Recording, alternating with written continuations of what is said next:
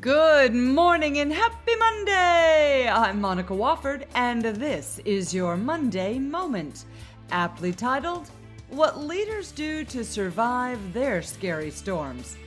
Now, in a stroke of very good news, the entire team and their families of Contagious Companies has survived Hurricane Matthew. Some lost power or sustained minor damage, and one keeps tabs on family still in South Carolina but all are safe. We can breathe a sigh of relief, not unlike the one your team members breathe when a massive or tumultuous change has passed through your organization. Whether a merger, culture shift, a long-time employee leaving, or a storm of sorts that is much more drastic, once it passes, everyone breathes. But what do leaders do in preparation and while it's happening to ensure all survive and are later able to thrive? That's the focus of today's Monday Moment, complete with examples of how our city made it through our literal storm of the decade and inclusive of tips you can use in your own storms over the next long time period. The first thing leaders do to survive their own scary storms? Look ahead. Days ahead of landfall, or even ahead of the late stage shift Matthew made in a westward direction, Governor Rick Scott declared a state of emergency. It was sunny outside, and yet the state was declared an emergency? Well, this move allows for an expedited release of federal level relief and National Guard activation. It was a strategic move, planning ahead for the worst of situations. How far ahead are you viewing the trajectory of change and events that may impact your employees?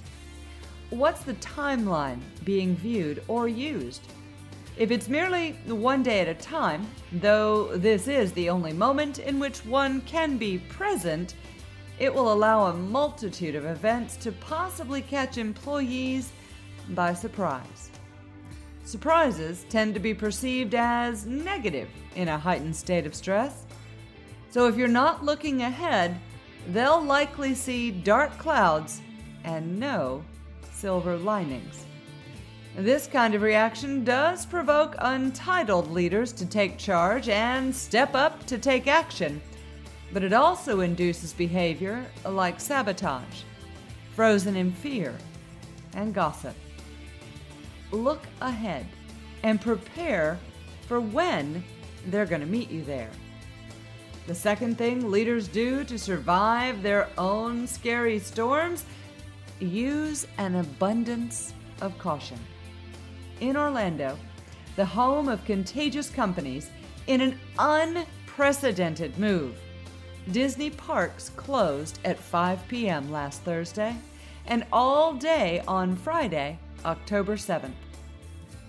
Residents of Orlando know that Disney closes with freakish rarity, and that news may actually have added to the importance placed on preparations.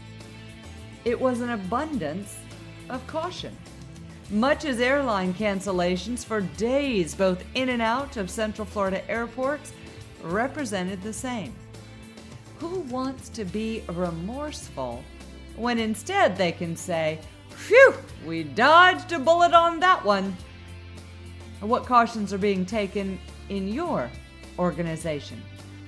What policies need to be temporarily suspended, such as tolls that were not collected on roads here used for evacuation.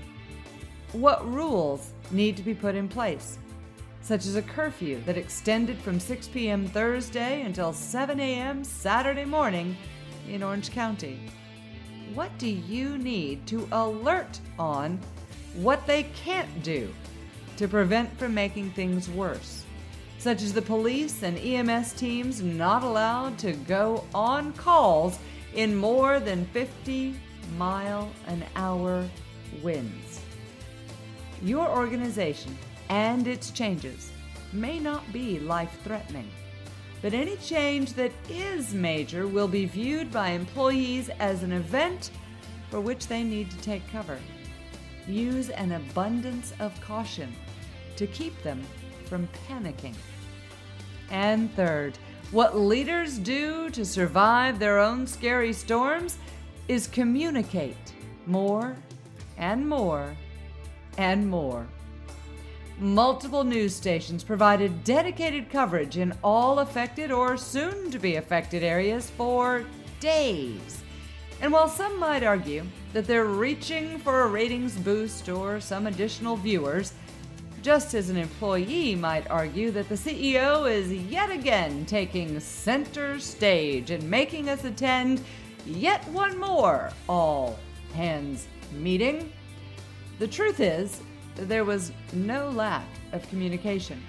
One needed to live under a rock with no internet, no phone, nor any trips to the grocery or anywhere else to be unaware there was a storm a coming and its level of danger. The key in most dangerous or even perceived to be dangerous situations is to repeat information.